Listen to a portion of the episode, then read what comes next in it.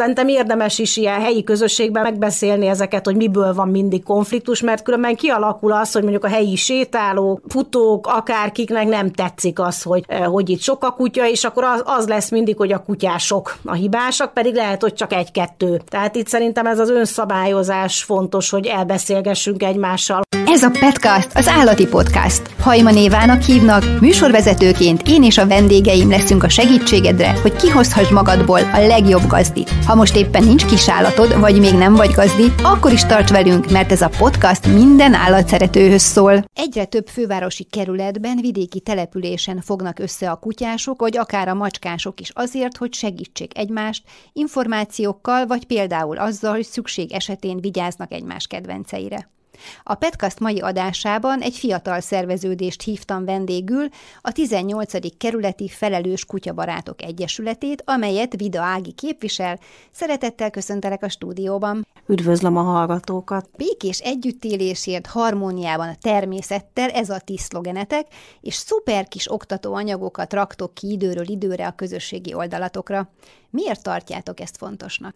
Nagyjából a járvány óta ugye elég sok új kutyatartó lett a, a környékünkön, a kerületünkben, akik tapasztalatlanabbak, illetve hát azokon a kutyás tereken, ahova sokan jártak ki kutyázni, és rajtuk kívül szinte senki nem volt ott, nagyon sokan elkezdtek még sétálni, jönni, menni, és hát megszaporodtak a konfliktusok is ennek a kapcsán, ami részben abból adódott, hogy van, aki rutintalanabb kutyatartott, nem tudja még, hogy igazán hogyan áll álljon a kutyához, hogyan álljon más kutyásokhoz, hogyan viselkedjen, részben abból, hogy nem figyelnek az emberek egymásra, és ebből nagyon sok konfliktus eh, adódik, hogy nem állnak félre sétálás közben, a biciklis nem szól, hogy jövök, a futó nem szól, hogy jövök, a kutyás eh, elfoglalja, mint tudom 5-6 kutyás az egész ösvényt mondjuk egy, egy sétálóhelyen, és rengeteg ilyen eh, konfliktus alakult ki a Facebookon, meg hát a különféle kerületi csoportokban, amik egyre durvábbak lettek. Azért szeret szerettük volna, hogyha létrejön egy ilyen egyesület,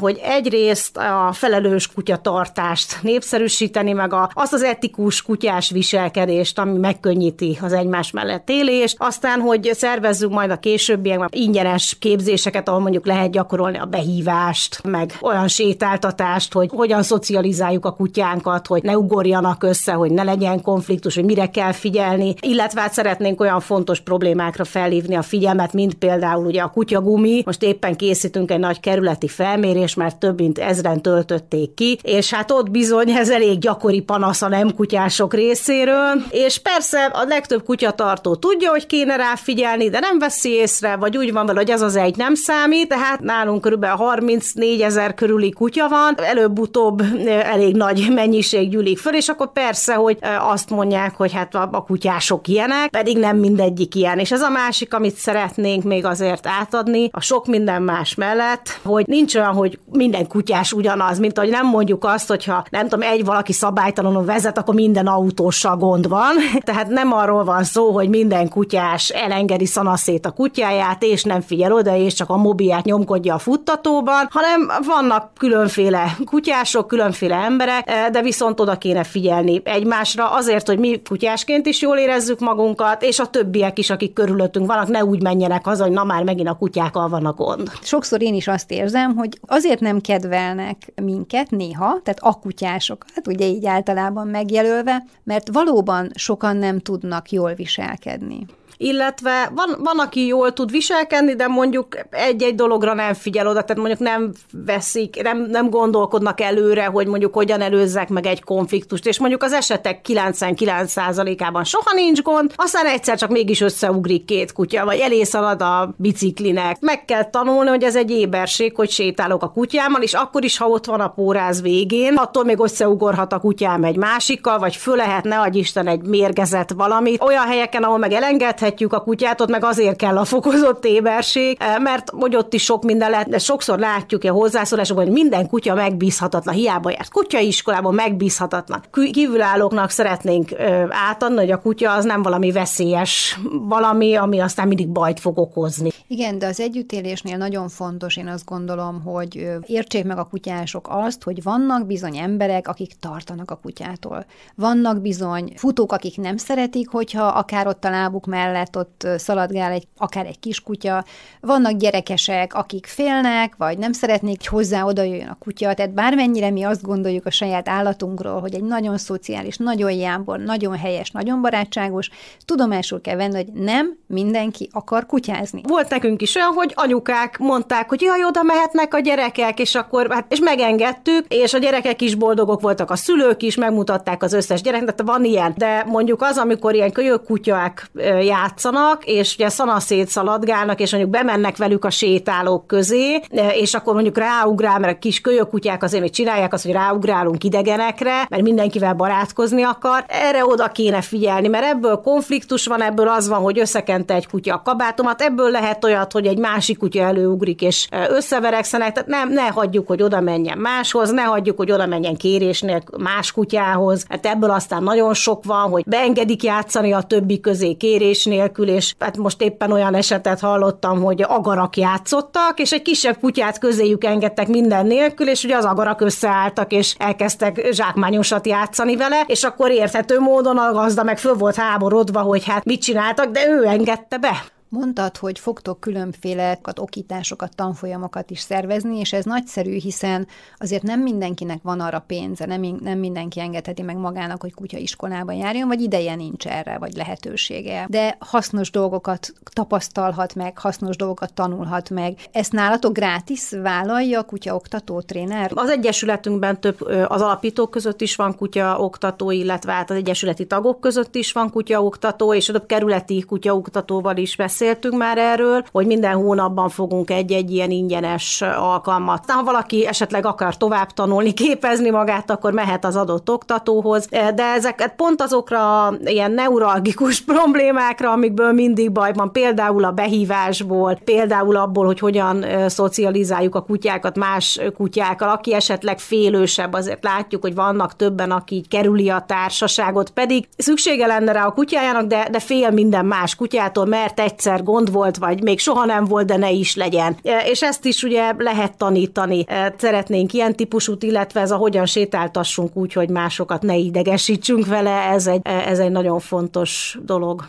A 18. kerületben, ahol ti működtök, ott nagyon sok külső kerülethez hasonlóan kertesházak és lakótelepi részek is vannak, lakópartki övezetek is. Vannak mindenhol érvényes kutyás együttélési szabályok, meg speciálisak is. Például, hogy a futtatóba hogy megyünk be, mire figyelünk. Például, amit említettél, hogy agarak közé ne engedjünk be, amikor látjuk, hogy ők játszanak egy kiskutyát. Mik azok a speciális helyszínhez köthető konfliktusok, problémák, amiket így el tudnám mondani. Nátok például van egy erdő, a mm. Péterhalmi erdő, ugye jól mondom Igen. a nevét. Ott például szabadon is szokták engedni a kutyákat. Én őszintén megmondom, hogy én nem vagyok ennek nagyon a híve, ennek a szabadon sétáltatásnak, már csak azért sem, mert amikor nagyon sok kutya rohangál le föl, és valóban jöhet egy biciklis, jöhet egy futó, jöhet egy bárki, akkor azért nehéz összeszedni a kutyát, ha tőlem 20 méterre van, még akkor is, ha behívható. Szóval például a Péterhalmi erdőben sétálva a kutyákkal, mik a leggyakoribb konfliktusok?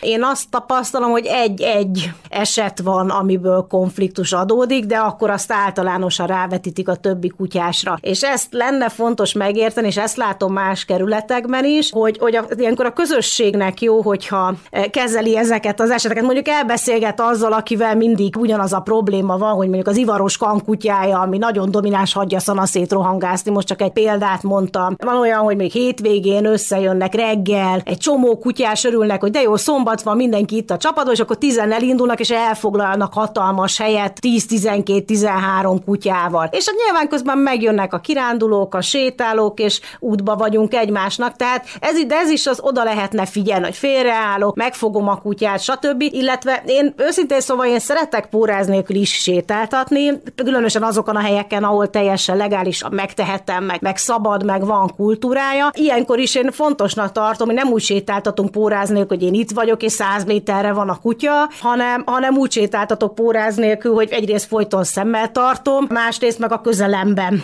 tartom. A lakótelepeknél nálatok van sok helyen már futtató?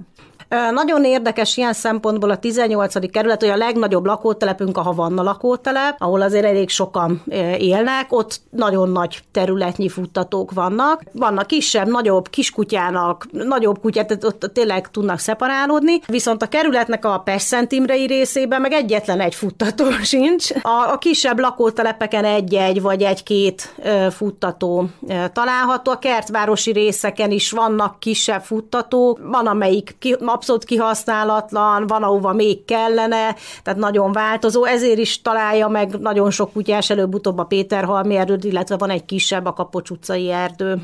Mi az etikett? Hogyan menjünk be? Mi a legfontosabb, amikor, amikor kutyafuttatóba visszük a kutyát? Hogy alapvetően az első és a legfontosabb, hogy nézzük meg, kik vannak benn. Kérdezzük meg, hogy bemehetünk-e. A nagy játék van, akkor várjuk meg, hogy mindenki valahogy begyűjtse a saját kutyát, vagy kontrollálni tudja, mert olyankor beengedünk egy másik kutyát, abból biztosan csetepaté lesz, vagy megijed, stb. Ha a kutyát beengedjük és fél a többiektől, egy kicsit mondjuk barátkoznak, de valakitől megijed fél, akkor ne erőltessük, hogy mennyi még barátkozzál, hanem akkor ki, akkor ki kell vinni, hogyha ő ott megijed, mert mondjuk olyan kutyák vannak. Tehát ez megint csak arról szól, hogy józan paraszti észre végig gondoljuk, hogy mit tegyek azért, hogy ne legyen konfliktus, mert senki nem akar állatorvoshoz menni, senki nem akar a másik gazdival vitatkozni, tehát ez az lenne jó, hogyha ez egy élmény lenne a kutya számára, hogy barátkozik és játszik. Igen, sok gazdinál azt látom, egyébként a sétáknál is, de a kutyafuttatónál különösen, hogy bemennek, elengedik a kutyát, lecsatolják a porázról, előveszik a mobiltelefonjukat, és ők megérkeztek. És innentől a kutya azt csinál, amit akar, ő is el van a világában, a gazdi is el van a világában,